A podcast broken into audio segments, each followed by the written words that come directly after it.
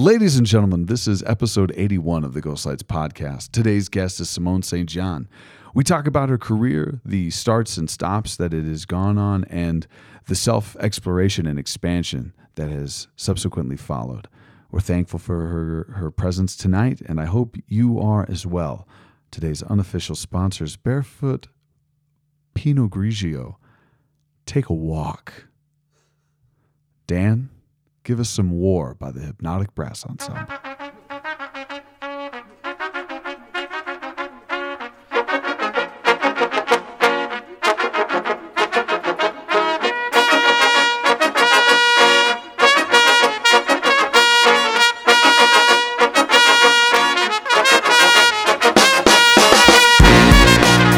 Ladies and gentlemen, we are back. It's episode 81 of the Ghost Lights podcast.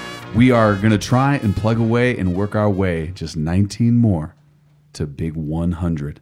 That's right. We're going for Wilt Chamberlain numbers here. Um, not those Wilt Chamberlain numbers, but 100 points in a game, that kind of thing. Get your minds out of the gutter, ghosties. I am back today with Simone St. John. Hi, Simone. Hi, Sam. How the heck are you? I, I am I'm fabulous and ready to go. That's awesome. We um, we are currently working on a show together. It's called The Crucible. We uh, talked last week with Jordan Lee, and uh, Simone is crushing three parts right now with an absolutely, if I may say, beautiful monologue as Rebecca Nurse. So if you haven't gotten your tickets, I don't know what you're doing with your life. Like I really don't.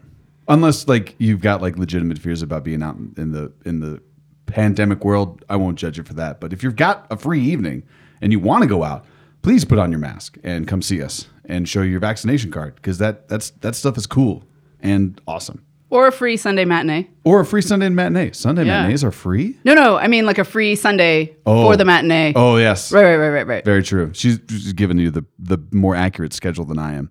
Today's episode is brought to you by Barefoot Pinot Grigio, the winner of Gold and Best in Class awards for the 2016 International Women's Wine Competition. Barefoot, take a walk in the park. How was that? Was that a good little commercial right there? Is that really what it says? No, I added that little bit. Oh. Yeah, that was my own little segue right there. Take a walk in the park? Take a walk in the park, good you know, job. like that play. Dude, you should do copywriting. I really should do copywriting. I should do lots, of things. Lots, of of things. things. That's Yeah. exactly what I was Yeah. thinking. I had to break up a fight today. No way. yeah, he'd break up a huge fight today. And like I was alone by myself out there on the field and I, I like, I've got to fight. I've got the walkie talkie. I've got to fight. I've got to fight. I'm on the blacktop. Assistance. I need assistance. I'm breaking them up for like five minutes before anyone realizes what's going on. And My- you weren't that good at breaking them up if it took five minutes. Well, no, I got them separated. I got them separated pretty quickly. But here's here's the two things that I learned. One, the winner and loser of a fight in middle school is never actually the loser, because both of these people that got into a fight were acting like they dominated the other person, Oh, and right. I I got news for them. You ain't do nothing. Someone got a scuff on their forehead, and that is it. You didn't determine no- a clear winner? There was no, There clear, was no winner. clear winner, And, okay. and trust me, there's footage. there's footage of this altercation. And I'm sure it's already circulating around the social webs because there were too many phones to um, to intercept all of them. I don't know why I'm like wanting to share this story of my day, but I think this is what I'm trying to get at is I am in the film. And Made your uh, debut? I uh I gotta tell you, SAG is gonna be is gonna be sending DPS a letter um, of recompense. They're gonna need to pay me for this for my appearance in this film. It's a short film. It's mostly my back and and my my my Lustrous beautif- hair. my lustrous hair, and my my little crack. because you know sometimes uh, the guy's belt doesn't work that well when he's got to go bend over two feet to break up four feet tall seventh graders. Dude, so I have to wear suspenders as Francis in the play, and I think I may actually buy some because it seems like a really legit way to hold up your pants. It's a great way to hold up your pants. I don't know why we're not doing it more. Life hack from the early centuries of. I don't know how ela- elastic works. I apologize. I don't know how back, how far back I wanted to go on that. That was But we need suspenders. We yeah, need we all need suspenders. suspenders, especially especially your boy Sam. Um, if you want to see the video, I'll show it to you um, after the pod. How's that? Right on. Yeah, it's it's it's terrifying, and then I show up, and it's kind of comical. yeah. so with that being said, um, I want the ghosties at home to bear with me. My voice might get a little ragged um, as we continue going on because I couldn't talk for like the next hour after that altercation. Anyway, Simone, Hi. hi. Theater. Yes, How did sir. it happen to you? Well, going back, back into the old archives. Mm. Um, so basically, the school that I went to from pretty much second grade until I graduated high school, we did plays, and there was always something that I could be involved in. Mm-hmm. Um, I think the first thing we did was like a shadow puppet play. we had like students come from like there was like a school in Chinatown and they came over and we did like shadow puppet play and all of that stuff and um, but after that basically I just did plays every year um, and I did speech team and uh, I was like I did a lot of student student government positions. My voice sounds all scratchy. we did uh, student government positions and stuff. So I did a lot of public speaking, that kind of a thing. And it never really, I was talking to somebody about this and it just, it never really was like a decision, like, well, I'm going to be an actor or whatever. Like it just sort of was like, oh, this is what I do. Um, there was never like really like a pivotal moment. Um, and then I did a little bit in college and then I moved out to Denver after college. Um, and that was when I got involved with theater. Like I knew by then that I wanted to do it. I did not apply to acting schools because I was told, you know, acting isn't like a job. Like go to a regular college, which I did. Um, and then uh, when I came out to Denver, I knew acting was what I wanted to do, and so I sought out some people and talked to them and stuff. And I had a really good run uh, in from like 2006, 2007, that kind of a thing, eight, I don't know.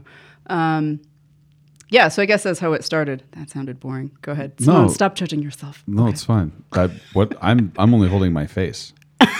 Okay, that's fine. Yeah.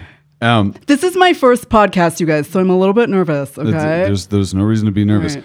Um, have more barefoot Pinot Grigio. Take a walk with me, take Simone. a take a walk. yeah. All right. we'll a, cheers. Cheers. Okay. Um, where where was the school at? Where were you working at with that school? We're, no, no. When I was in school, Yeah. I went to Milton Academy in Boston. Oh, in Boston. Okay. Yeah, yeah. Mm, mm. What, For- so and was did you notice like a difference in shift of like practices when you came from Boston to Denver? Was it something different about the East Coast that you that stuck out to you? Um, well, I mean, this the the only production that I did really when I was in college that I remember was a, a friend of mine had a theater company and she did something outside. So it was outside of college for me, basically. Um, that was a pretty good production.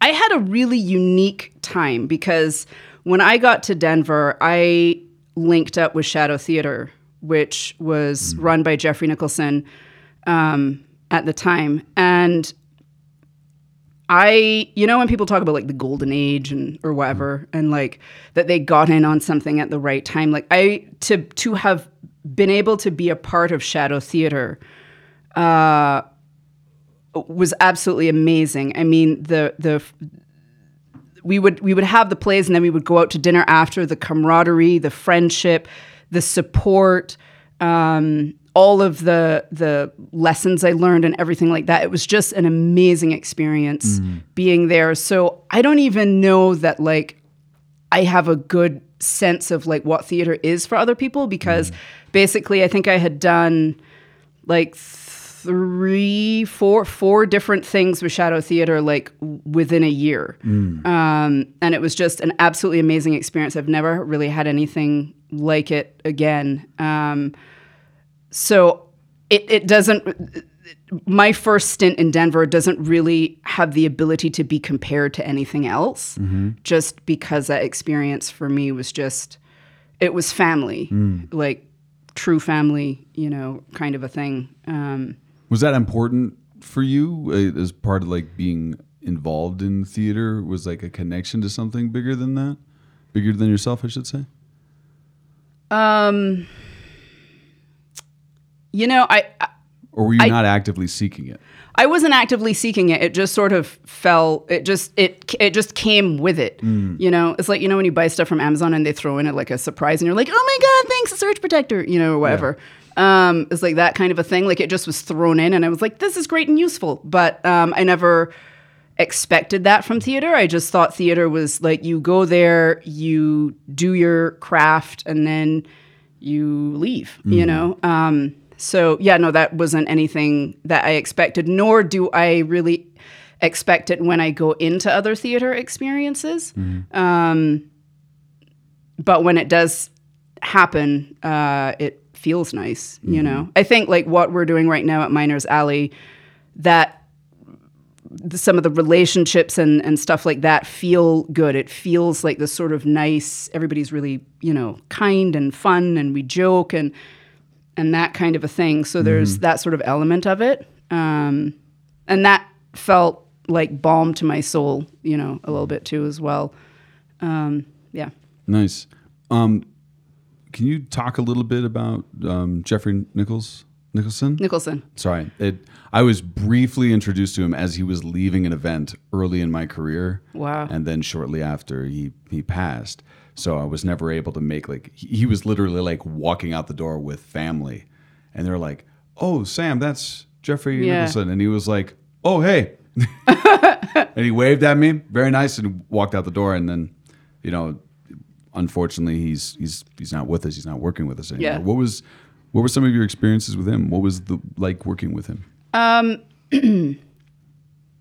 he was he was he was he okay let me let me, let me there's just so much to him. He was Yeah. very charismatic uh really smart and very um organized and focused. So when you got to rehearsals like he had everything blocked. Like you know we were blocked really early so we were able to play and you know have our experiences as actors he because he was also an actor and like a really good director he had the ability to really give you guidance in in what needed to be done. And he just wore a lot of of hats. He's one of those people that uh is multifaceted in his skill his his, skill um Set. set set. That's the word thank you. That three letter word just evaded me. It's all right. um, yeah, so he was just multifaceted uh, in that regard. Um, and, you know, I really do think that I had some of my best acting because of because he was my director.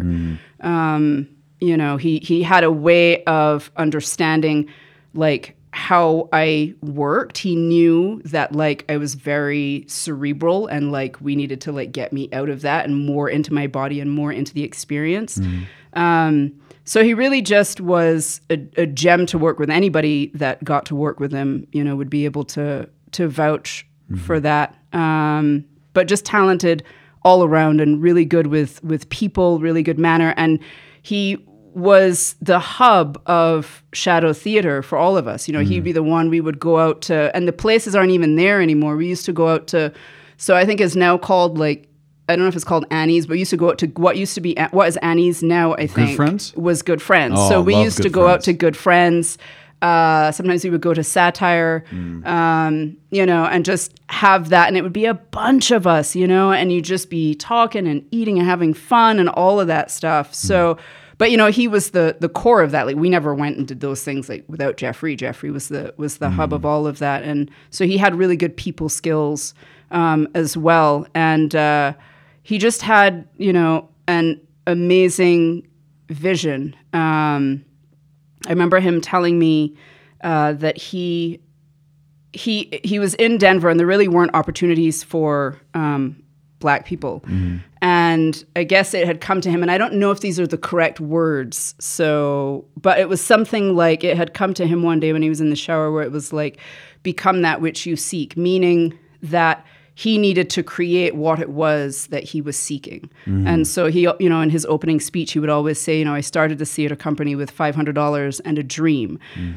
And his dream gave the opportunity for many black actors to actually be able to act in things where you weren't just playing a slave. Mm-hmm. You know, um, we had actual like real life things that were going on. I remember I did a, a show. Uh, it was a two person play with uh, Q with Curtis Tarkington and. Um, uh, it was called Plenty of Time, and it just ran us through like decades of us coming together and having this love that like couldn't quite work. But um, it was just an experience that you were watching humanity. He was, he had this thing about doing theater that was about the heart of humanity. So it wasn't like the stereotype of like what black people are isolated to. It's like was was human here, mm-hmm. you know, mm-hmm. and that was something that. Um, I really, really enjoyed, and and it is a huge vacuum, I think, Yeah. to not have Shadow Theater.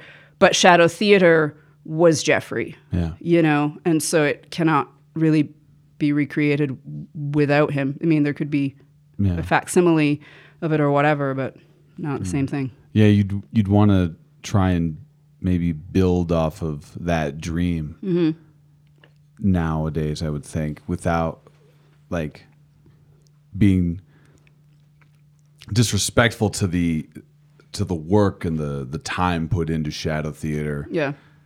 Find a nice way to like celebrate it while expanding on it uh, with that before I start getting redundant. When you talk about the pieces that were selected, uh, plenty of time, which you referenced, um, were these plays that were like had a playwright that specifically delineated who should be cast, or were these like tech? I mean, for an example, we were doing the Crucible, and he would just cast who his best actors were. Right. Okay. So say your, so what's your question? So I guess I mean, would you? I mean, were, was he selecting scripts that had delineations on races and races into her to terms of who's playing what, uh, or was he colorblind or? is that I, I don't I don't actually rem- remember. Um, you know, most of the m- most of the pr- the productions I was in was a predominantly black cast. You know, Yeah. he was creating this opportunity mostly for black people. There were some white actors that were there. Um, whether the plays, I mean, um, as far as I know, I think Plenty of Time was written for uh, two was written for two black people, um, and I think the other ones that I did uh, for Queens No Trump, Waiting to End Hell, uh, those were all. Um, I think those were all supposed to be black people, but it wasn't. Um, they had other. They had they had other layers to them that were human that people could connect to, Absolutely. and that's what I Yeah. really appreciated. I think one of the things too that I when I, when I'm when I hear you talk about this, you t- talking about this human connection, something that all, everyone can find something in. Is that these stories, while they may be specifically written for Black people to perform them, mm-hmm. these are stories that everyone has a taste of in their life, no matter who like what color they are Correct. what, what nationality now obviously there are some things that are specific right like Right. we would i mean unfortunately a, a, a pocket of people have been marginalized since our, say a country's inception mm-hmm. put in specific boxes told to fill specific roles and that is like limiting in terms of scope mm-hmm. and how we utilize them. Mm-hmm. Um, but there are still people who have full lives, full rich lives, even in the boxes that we force them into. And it's it, it it is a shame that we don't have something that was as prominent as Shadow was when I got started nowadays.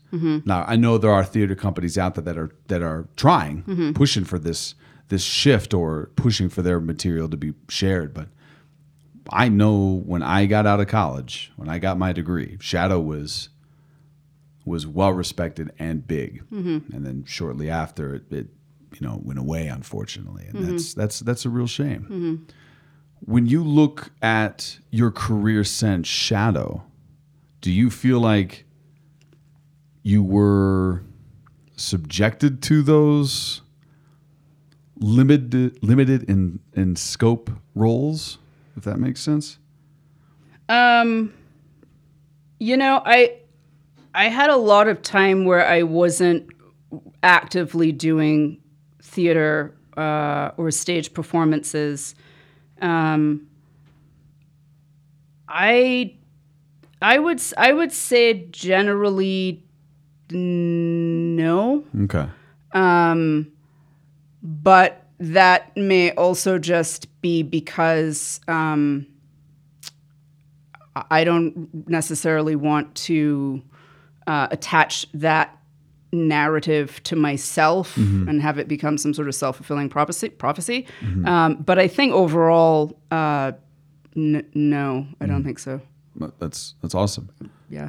when you talk about um, the process in terms of like Jeffrey, like working at you getting a little more somatic, more with your body, um, how was that something that you worked on throughout that process and, and, and carried with you to now? Like, how would you define your process?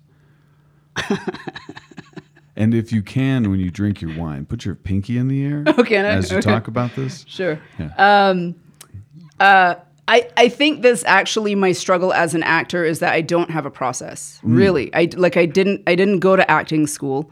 Um, I so I I sort of envy people that you know I'll watch them and I know they've gone to acting school. They'll be doing their exercises and their warm ups and all the different things, and I'm like I don't know any of that stuff, you know. And like and so there's that whole thing. I don't have that kind of toolbox, but I'm I'm finding my way, and my journey has not been straightforward. So I feel like it was good when I was younger. Then there's a space of time where I didn't do anything. Then um, the play that I did in 2016 happened when my dad was dying. So I had gone to Barbados to see my dad. Then I opened this the show and I had to go see my dad. I'd made the decision to go see my dad when I had a window of maybe like four days or something like that in Barbados. And then he died right after the show. So then I went to the funeral. And then I didn't do another play, I think, for like two, three years. And um, when I got to the to the next play that I did, uh, I was just locked up emotionally, com- mm. just numb. Could did couldn't access anything. It was scary for me. Mm. I felt like. Um, I felt like, like I would be on stage and I would be saying the line, not in the actual production, but in the rehearsals, I would be saying the lines, and it would be like it f- sounded to me like I was acting like a bad actor. Mm. And like I'm already in my head enough as it is, and that just was like this like echo upon itself in my head, and I was like, oh Jesus, you know. Um, and uh, so that particular play then became this thing where I had to, I was like a chicken in the egg, like just trying to break out of whatever that was. And I started to realize that I needed to be more communicative in life in general. I needed to allow myself to express emotions. It needed to be okay for me to cry, whether or not that was something that was considered acceptable uh, in my upbringing or not. Like I mm-hmm. needed to be able to have the full range of expression as a human, mm-hmm. um, and also so that I can also bring this on stage. I, I can't be this locked up, you know. Like I can't, I don't, I don't know if I should touch you. I don't know if I, mm-hmm. what I could do, blah blah blah, and like being all like that, and then expect to go on stage and be this expanded, brilliant being, you know. So there was a process that unraveled me in that play, and so now here at uh, Miners Alley in this particular performance, what I have what I have been able to do in this performance, and it is still to my consideration not. Um, uh, I could be better. I could do more. It could be fan- more fantastic than what it is right now. But what it is right now is the, the fact that I'm able to access the range of emotions I'm able to access in this play is amazing to me, given how numb I recognized myself to be in the previous production um, that I had done. And now I have completely forgotten what your initial question was. Oh, my trajectory, right. So my trajectory wasn't a smooth one. Neither was my life. But that's beside the point. that's another podcast, Sam. Um, We've got time. no, we don't. We don't have enough barefoot though. That's anyway, true. barefoot, Um, take a walk. but yeah so the the the tr my trajectory was not was not a straight line but i bow to the i bow to the grace of the trajectory because it was human. Mm. You know for me to just it would be cool for me to be like well i did i did stuff when i was a kid and in high school and i went to acting school and then i got these plays and i've just been evolving ever since and i'm in my body and it's really great and mm. like you know and i got all these techniques you know and like all this like i'd love to be able to do that and say mm-hmm. that but on the other hand, this is real. Yeah. This is real. I had a I had a I had a, a parent that died that I was not prepared for that, even though I totally thought I would be. You know, I had no idea that I had locked up on my emotions. I had no idea I mm. wasn't being communicative. I didn't know that the way I was living my life would also affect my craft. Mm-hmm. You know? Um, and so I learned all of that. And so for me now, this is Miners Alley really is uh, me being able to witness my rebirth. I'm sure there was a rebirth that was happening while I was doing the play previous to this. But I can now experience my rebirth because I can feel that I can tap into a range of emotions that were I, I didn't even know I could do anymore. You know? Absolutely. Well, it's like um, like when when a when an egg is delivered, it starts to hatch. The the chick inside like breaks the shell, and now you're out of the shell. Mm-hmm. Like there's two there's stages to this because it's a process for the chick to break out. I mean, obviously it's got to, and once it it does it, it does take its time before it's on its legs and before it can fly. There's, Right. there's, there's a process to all this. Like as you were saying, like what you experience, what your your career trajectory was like. It is definitely life. I mean, this is what happens. Like uh I I got into acting like full time when I was 27 while I was surrounded by people in college who were 20, 22 and looking at New York like this is where we go. And I'm mm-hmm. like, I, I I'll, I'll audition once I got a day job. Hmm. And I've been doing that grind since then. Mm-hmm. And it's it, there's definitely been times where I've taken time off and reevaluated. The ghosties at home could tell you um, the all the time I take to describe my career um, on my podcast. I should probably hand it off to my my guests more. But anyway, but it yeah I, I think I think what you're describing is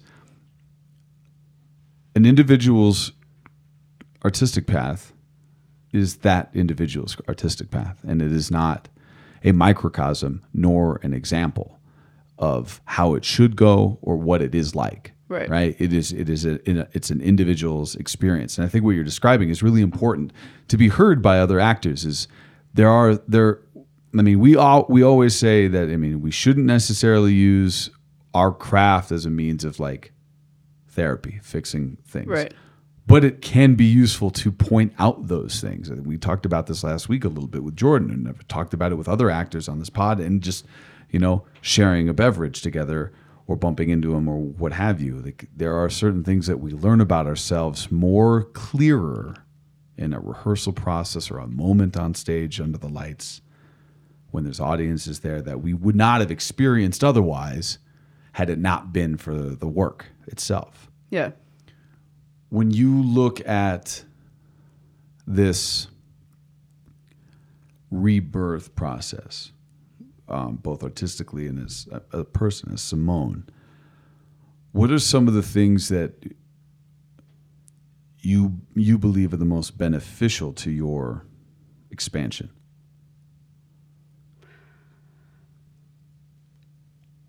Stepping into the fullness of who I am knowing that the fullness of who I am is not a prescribed path. Um, I think for a lot of my life, I used to be really, really, really frustrated that, like, it, I used to be like, God, why could I just not be a doctor or a lawyer or like somebody with a prescribed path that I, you know, and I'm sure that, you know, doctors and lawyers are like, it's not, it doesn't feel prescribed to me, but like, you know, whatever. But like, something like that. Why couldn't I just be like normal? Because in addition to in addition to acting, there's also a spiritual side of me that is, you know, uh, completely outside of the traditional box as well. So I had to come to terms with that and be okay with expressing that side of myself. I had to be okay with um, expressing uh, even my even my accent, for example. There was a, so for a long time. So I came to America when I was in when I was seven.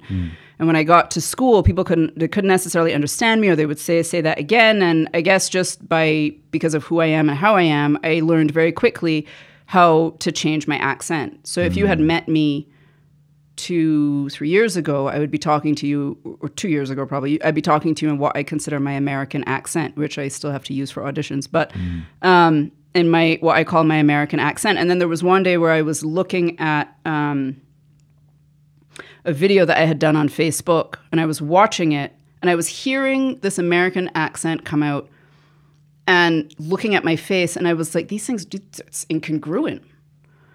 And I made a decision that day. I was like, I'm going to speak in my accent. And I speak in my accent, like with my family and stuff, but I do the switch. As soon as I'm in front of somebody that I know is not from the islands, I, you know, go into American. And now it's actually become a little harder for me to try to like switch into American. Um, but it's, I made that decision uh, to go into my my native voice. And there's a difference in like if I have to act in hmm. my American voice, the the range of emotion, the way I handle things, my gestures are different hmm. than if I'm in my native voice. Hmm. And that was fascinating for me to learn as well. I also went through the process of uh, no longer chemically straightening my hair and going natural. That was a whole thing for me. So, um, ta Sam, take me back to the question because you know how I get off track. What was the question again? What I mean, I guess it's the the things that you you deemed vital in your expansion. Right. See how far off we got, kids. Um, the things that I deemed vital. Basically, it, it it the crux of it was being authentic to myself and to my truth, understanding that um, I no longer uh, wanted to fit in, and that I no longer wanted to settle, and that I what I wanted is what I wanted, and I will wait until I get what I want, um, and that. Um,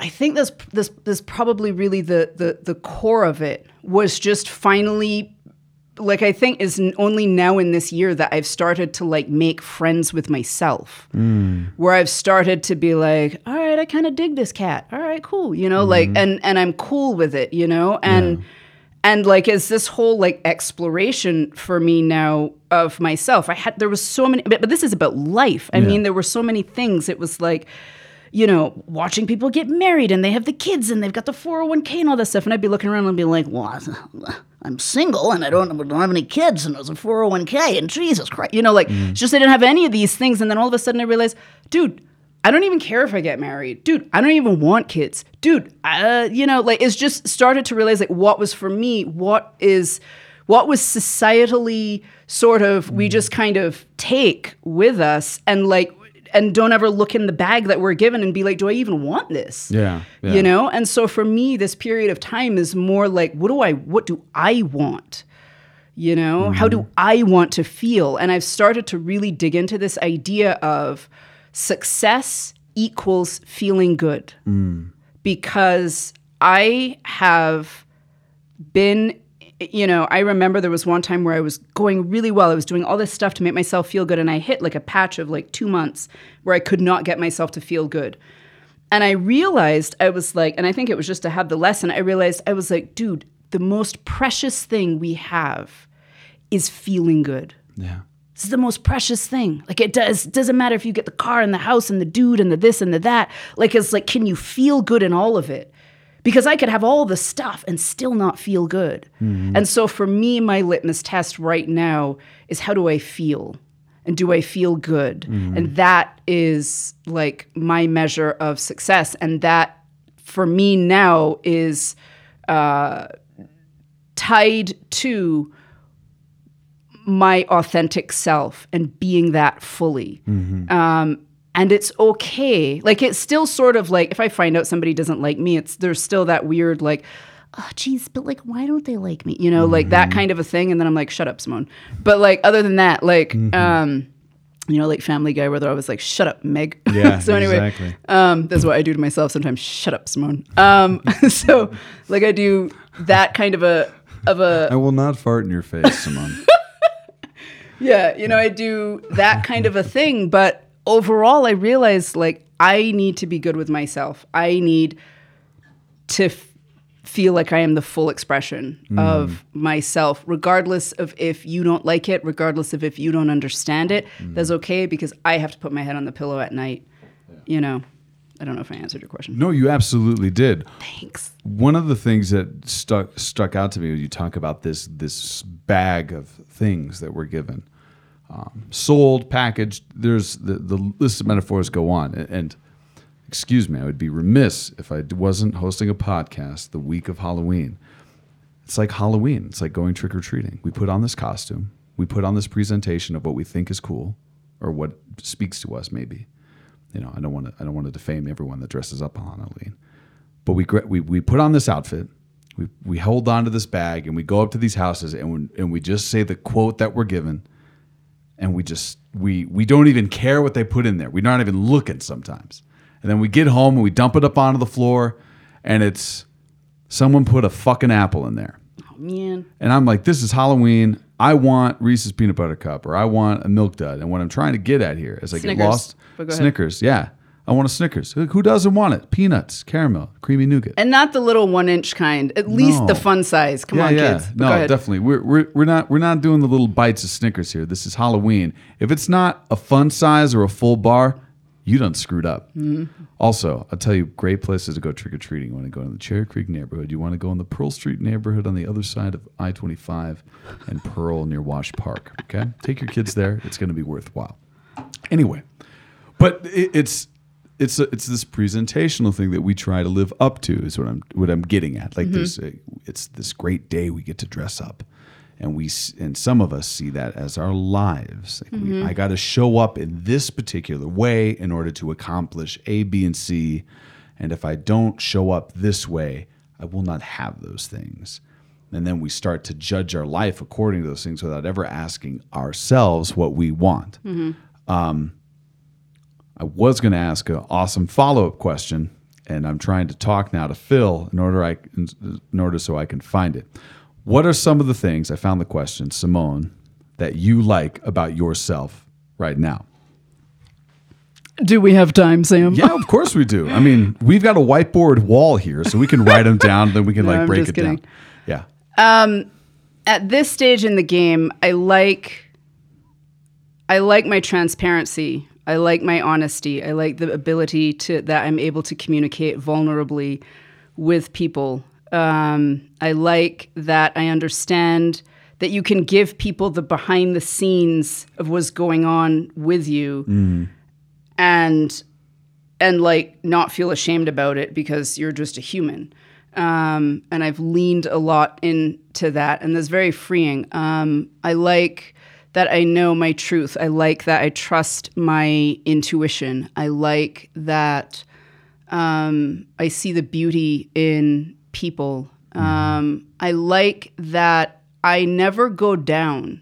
In other words, I'm like, you know, one of those things that like you fill with sand and you punch it and it comes back up. Like, regardless of if I've gone down, Yeah. like I know that there's something in me that's gonna pull me back up. Like I had a rough to end of 2020 going into the beginning of 2021 and uh, but even so i knew i was like you're gonna get back up. Like so even though it felt like dark and it was like oh my god what is happening here? Um, and that's the voice i use when i'm in darkness. That's what is happening here. Um, even though it felt dark it was like i knew i was gonna bounce back up. I just knew that about myself because i'm always striving to to be better, to be more fully realized, to be more free um, of the things that I feel needlessly bind me, or that you know that kind of a thing. So I think those are the things that I really like about myself. They're all like intangible things, you know. They're it's it's not that I have like a car or an apartment. It's n- none of those things. It's it's all of these intangible things that I like about myself. Mm-hmm. Um, so that's where I am right now. No, it's great. Yeah. I mean, when you were talking about finding those things, I was I felt like that was a, the question I wanted to get at. It's so oft, so rarely do we actually say those things out loud, or at mm-hmm. least eh, I I I don't feel like I give my my peoples, the people that are around me, the the airspace to announce those things, say them out loud. Dan, put the phone down. Question for you. Dan What- getting yes, called sir. out. Dan, what do you like about yourself? I'm really good looking. Hell yes. This is a hard one for me because I No, definitely. I I'm generally a, a, a pretty optimistic person. oh yeah. Um, I I see good in people, and I kind of treat other people with the benefit of the doubt a lot of times, and I like that about myself. Um, I like my sense of humor, which I know is terrible.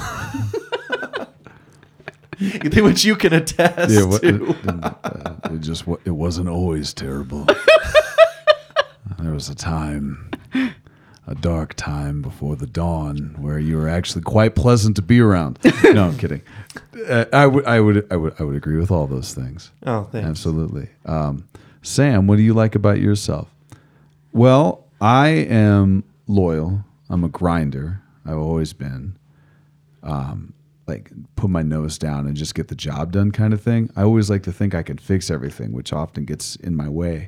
But there's a there's there's a hard there's a hardworking thing that I've I've latched onto, probably because I was told that that's what men did. Men were loyal and oh, men ain't shit. Anyway, but I was I, I, I would read romance novels and the the the, the protagonist, the hero, was always loyal.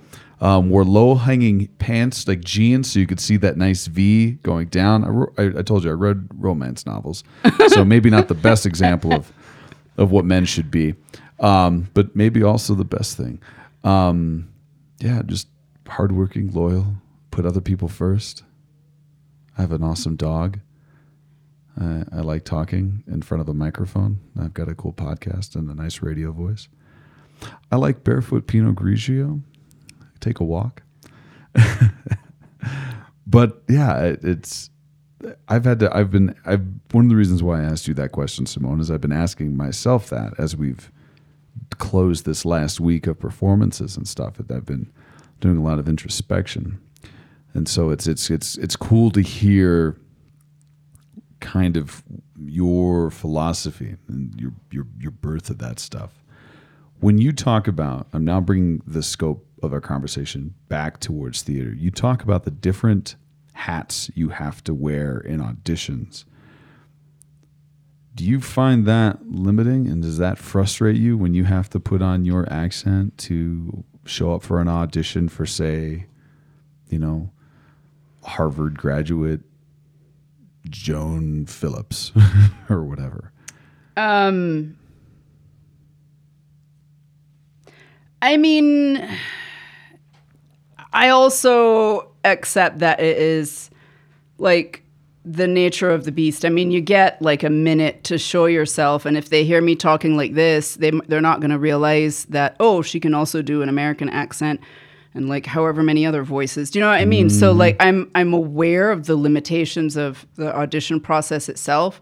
Um, sometimes I do wish that I could just show up the way that I am just because it feels more comfortable and natural to me at this point in the game.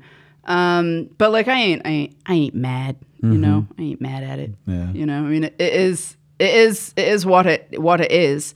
Um, and uh, when I get the opportunity to speak in my accent, like when it doesn't matter if somebody speaks American or not, then um, I just usually ask if that's cool, and they say yeah, and I do that. You know, it's fine. I just you know I just did a, a play reading and um, the a Zoom play reading, and and I asked uh, if I could just speak in my accent um, outside of the other accent that I had to do, you know. Um, and they were like, yeah, it's totally fine, you know. So I did that, and it was cool. So it's just kind of the the nature of, of the the nature of the beast and I I get it, you know. You've made your peace with it. Yeah, Yeah. you know. Um is this is a strange is a strange uh is a strange sort of industry and and you know y- you end up putting yourself under a microscope and stuff like i've started recently because like everybody in the play has like this long straight hair and so then i'm looking at myself i'm like simone maybe you should like put some chemical relaxer back in that you know and get it straight again you know? There's that thing but then there's something that i recognize that is grounding to me about having my natural hair. I've, this, i can't explain it there's nothing scientific to it but i just know there's something different for me in having my actual natural hair. So um, there's that kind of thing there's you know body comparison stuff that i do and all of that. Um, so it's, is a hard it's not for the faint of it's not for the faint of heart um, you know and i'm now hitting the age where you know if i see myself in certain ways like i just got cast i just did a, a, a um i just did a commercial and uh, somebody played my younger self Oh. like I remember there was a time when I started to get cast. Like I used to get cast, like you know the young vixeny or whatever person, that kind of a thing. Mm-hmm. And then there was a, a stage in my life where I started getting auditions for mom roles. And it was like no, and like now I just did a commercial where somebody is like my younger self, and I was like, oh Jesus, you know. But like that is something that in this game I'm having to learn to like age to like be okay with age. And thank god i don't have money yet because i probably would you know look all plastic by now. You know what i mean? I would have been like i need fillers here and a tuck here and a pullback here you know? They should never give me money. Yeah. but i mean hopefully by the time i get the money i'll be grounded enough to be like just a little bit of filler you know? Just- just a little bit. Exactly. Yeah, so- Exactly. Um, can you just uh, crop out all of my top top, top part of my butt so that doesn't show up on on, on basically on can you just Snapchat? cgi me over halle berry Yeah. thanks i appreciate it CGI me over Jason Momoa. Mm, what Dude. a snack! What a snack, right? Dude, right on. Have you have you have you have you seen mean, him in I've- Dune I've- without his beard? Without his beard? He didn't have a beard, and I was like, kind of looks pudgy, but he still looks amazing. wow i'm gonna have to It, google it, that it makes you know Jason Momoa has always struck me as a guy that like likes to play rough, but is always a cuddler afterwards.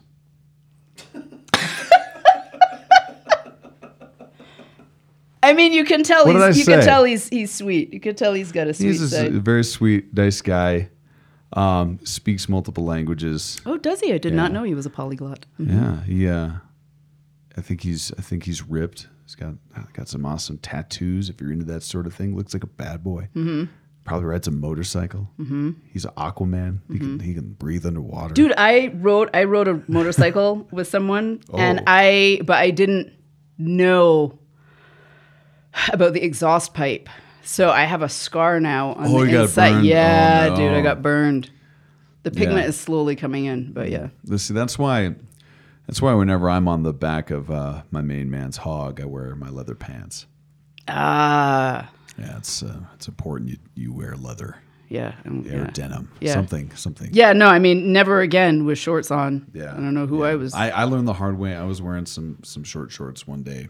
Short shorts, like Daisy back- Dukes? Yeah. All right. Um, because I cut them off. You know, I had these. I had this spare pair of jeans that I wasn't wearing. And I was like, you know, Go I get just 'em. cut those short and like you know show off, show out a little bit. Yeah, yeah. You know, crazy denim Friday.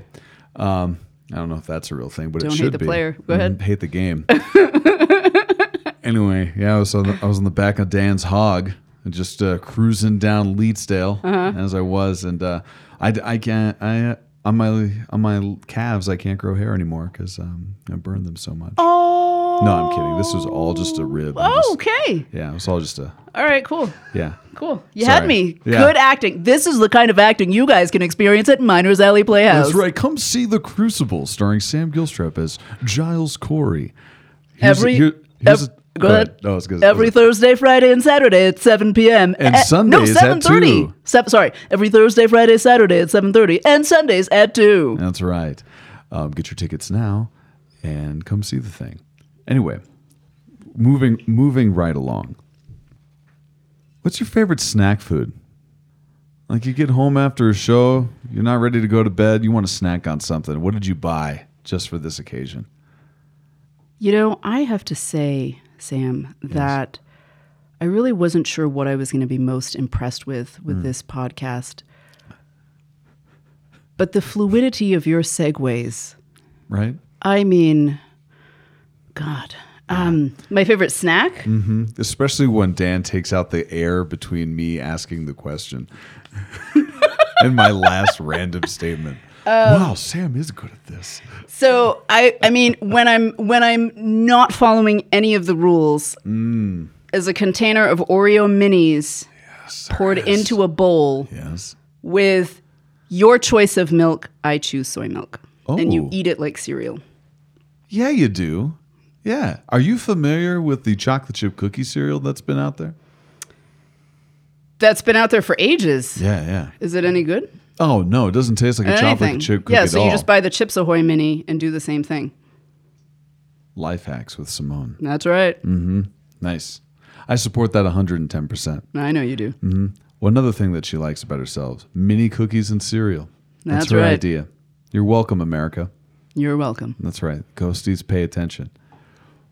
As you look at your future in performance, do you think about that at all? And if you do, what are some of the things that you want to have grow?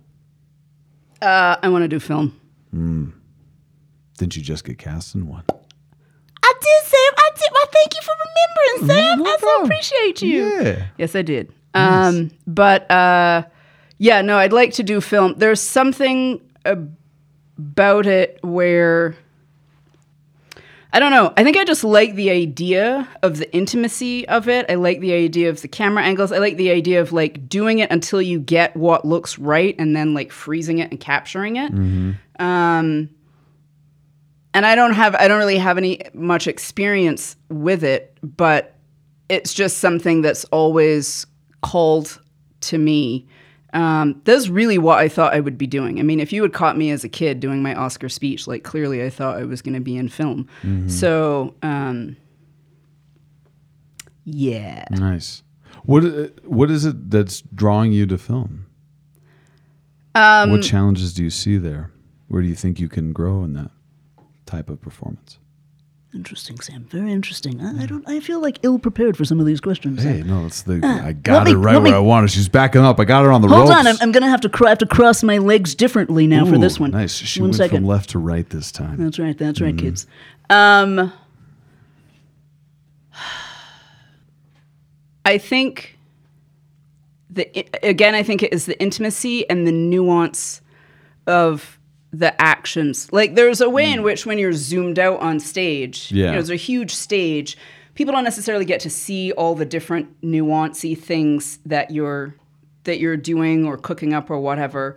Um, but I like that idea of you can't hide from the camera you know and so all of it has to be there you have to really inhabit the whole thing and i'm also fascinated with the idea of the awkwardness of it because sometimes you're actually just looking at a camera and you're doing all of this stuff like is intended to be looking at somebody but i'm just staring into the lens of a camera and i'm sort of fascinated by the the challenge of that because it becomes this whole interior thing to me. So even like the play reading that I just did, um, uh, it what was fascinating to me was like I had to look at the camera, so it was a Zoom reading, and so the guy was like on my screen. But because I had to look directly at the camera, so it looked a little more believable, and that was a choice that I made, I couldn't really see specifically what he was doing.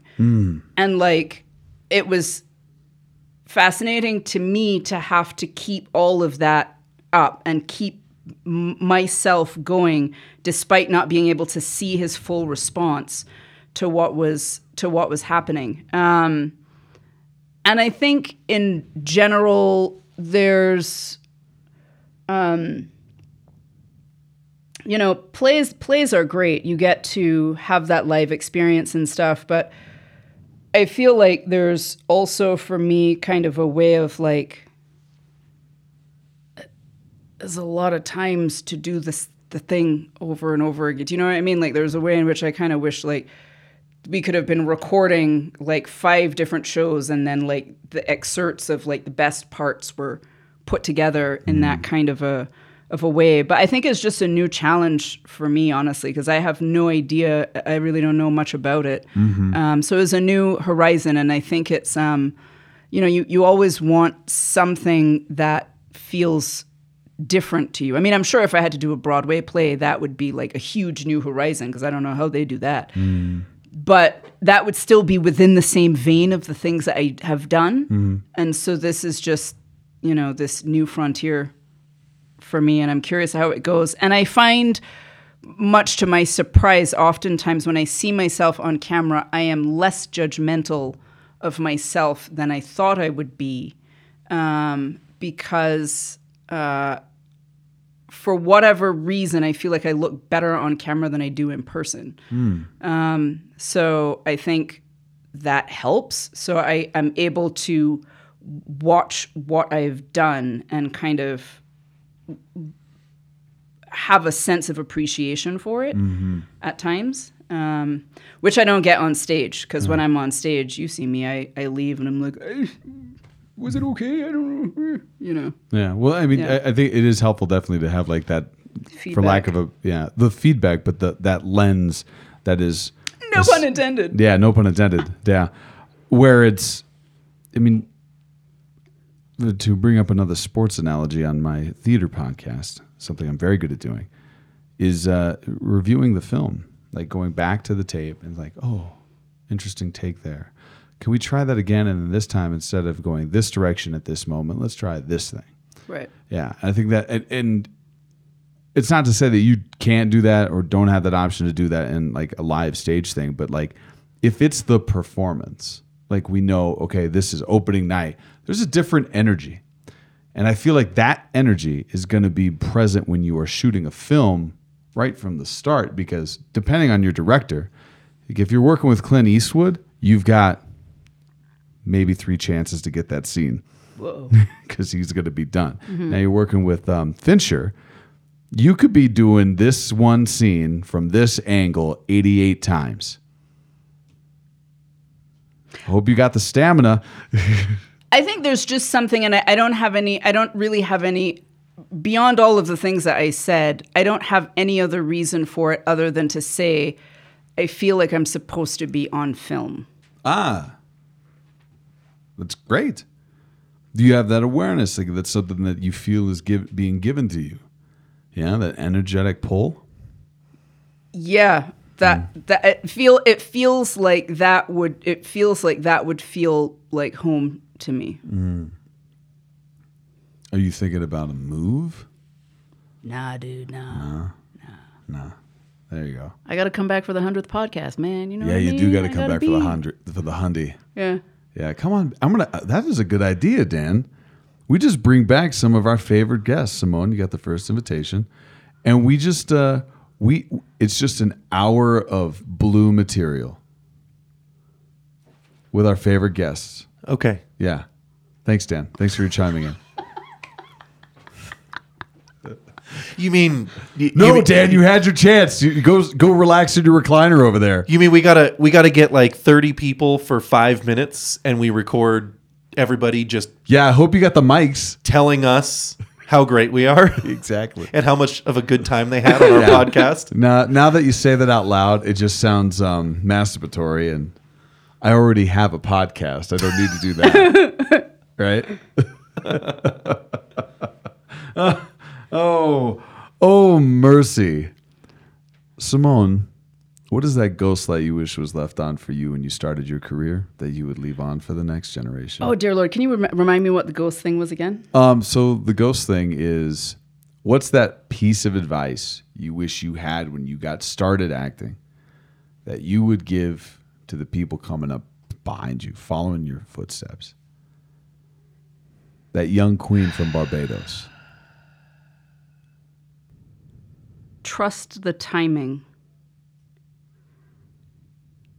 There's a way in which, and I think this goes for it goes for life in general, and it is now clearly applicable in my um, my life at present. But there's a way in which I planned I envisioned my life going a certain way. Um, and it did not go that way like at all. Um, and but here's the thing, you know, it is right now I feel like things are opening up for me. Things feel really good. I feel really good. Um, and so it's about trusting the timing. Like you're never out of the game till you're dead, you know? Um, and I think also I'm gonna give two pieces of advice, guys. Absolutely. Maybe even three. Leave hold on all the lights. I know I'm gonna leave on all the lights. That's it's like right. a mansion here. Okay, That's hold beautiful. Mm-hmm. on. One second, Sam. Hold on, Sam. Okay, Okay. let me like go together. We've got solar panels. Thank fine. you. Oh yeah, totally, totally. Um, and then the other thing is also like, and I would tell this to myself right now because I even did this at this play, and I'm realizing how detrimental it is for me to do. So I'm not going to do it in the next one. Stop comparing yourself. Hmm. Stop comparing where you are and like where people are at the at the same time. Like there are some people like when I there there's some people who come to the rehearsal already off book and then I'll be all in my head like, "Oh my god, I'm not off book. They're off book.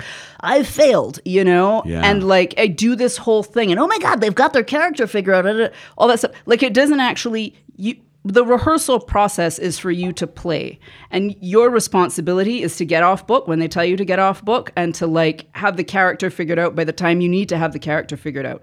But the time before that like spending that time comparing myself to other people and all of that stuff like it really just sort of deflated me. And then i had to like reinflate myself to try to even get get going. So just just like not comparing yourself to other people's process because your process is unique because there's a way in which certain things may take less time for other people and then certain things that take very little time for you take more for them. So it just all kind of evens out hmm. at its own you know, pace. And also be okay with understanding that sometimes you're not as fast as other people in certain areas and that's okay too.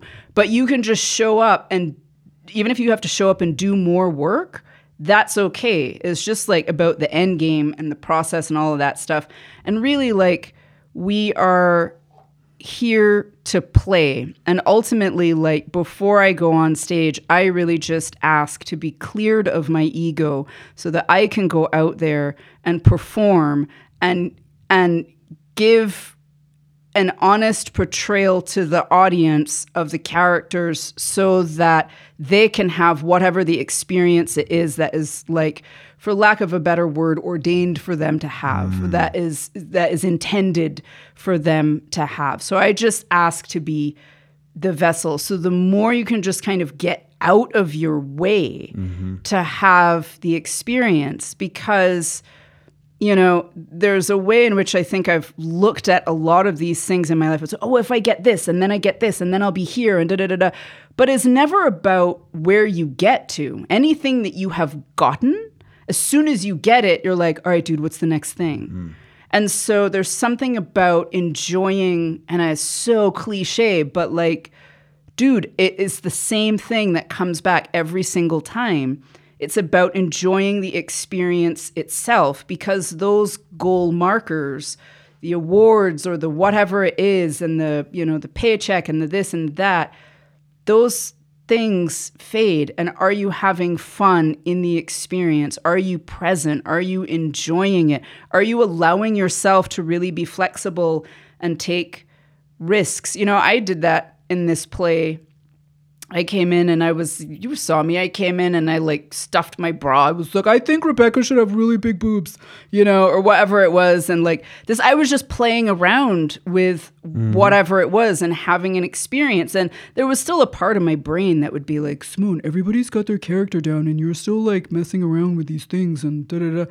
And then I would have to do my usual shut up, Simone, and then like do my thing. So I think it's just like, you know, think of yourself as, you know, how would you treat a five year old? You know, when you treat a five year old like if you're a conscientious person, uh, you're dealing with a five year old, you know, niece or grandson or whatever it is, somebody that you care about. Patience. Patience is the key and allowing them to play and express. Because what are we doing this for? We're not ultimately, if you're doing it, I think, ulti- I'll speak for myself. Ultimately, if I'm doing this to get a particular paycheck, to arrive at a certain point, or to get certain awards, this will be empty really fast. Hmm. And it will not feel fulfilling.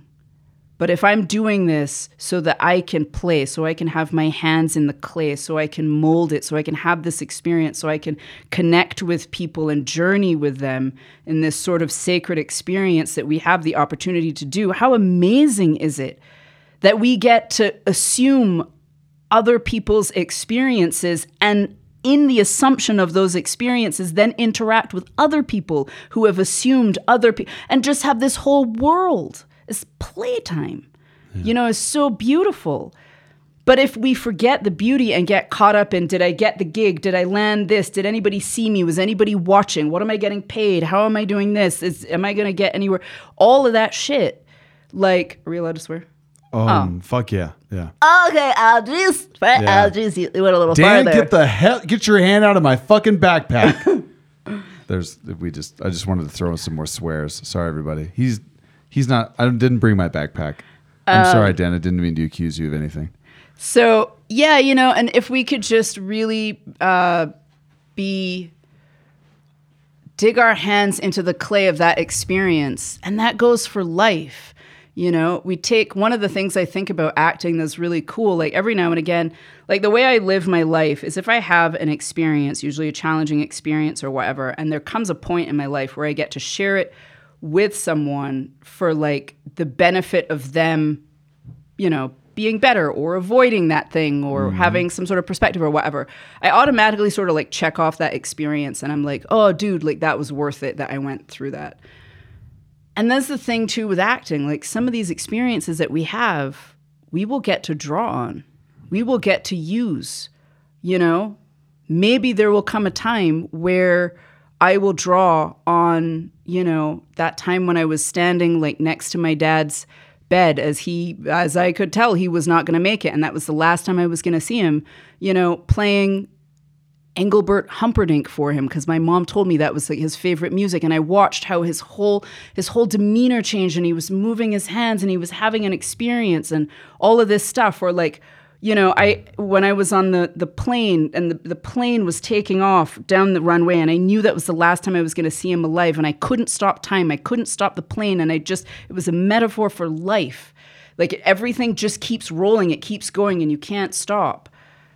All of that, you know, maybe I'll get to draw on that. I mean, I think I did draw on that a little bit for this play, but you know, that these experiences that we're having, we also as actors get to repurpose them.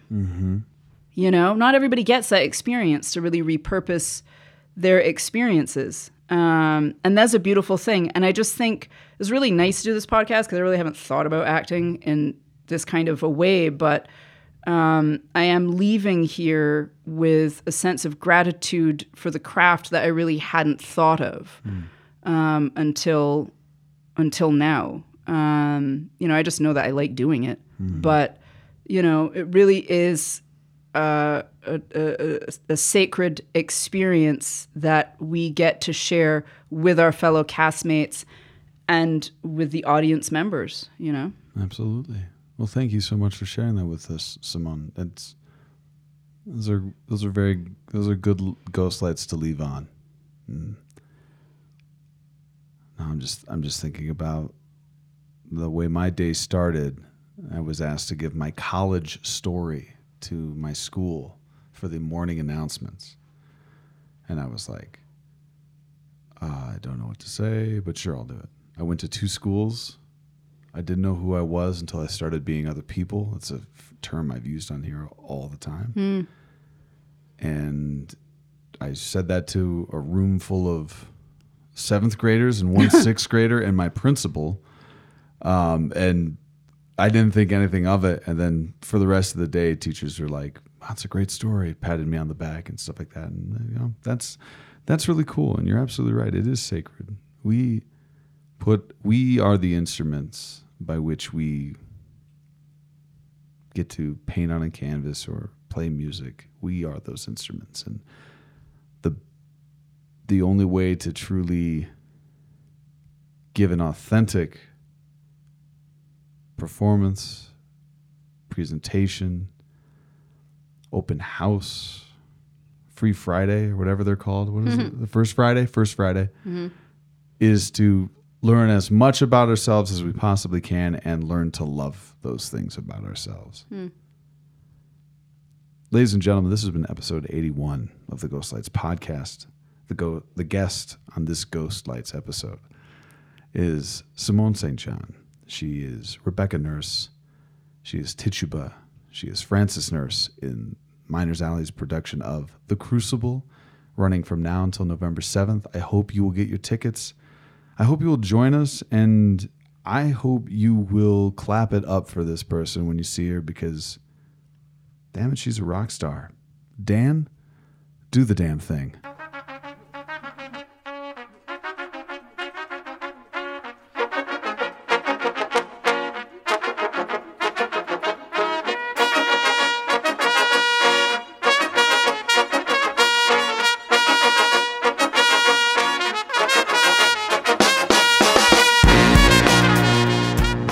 This, that's why that's why whenever I'm on the back of uh, my main man's hog, I wear my leather pants.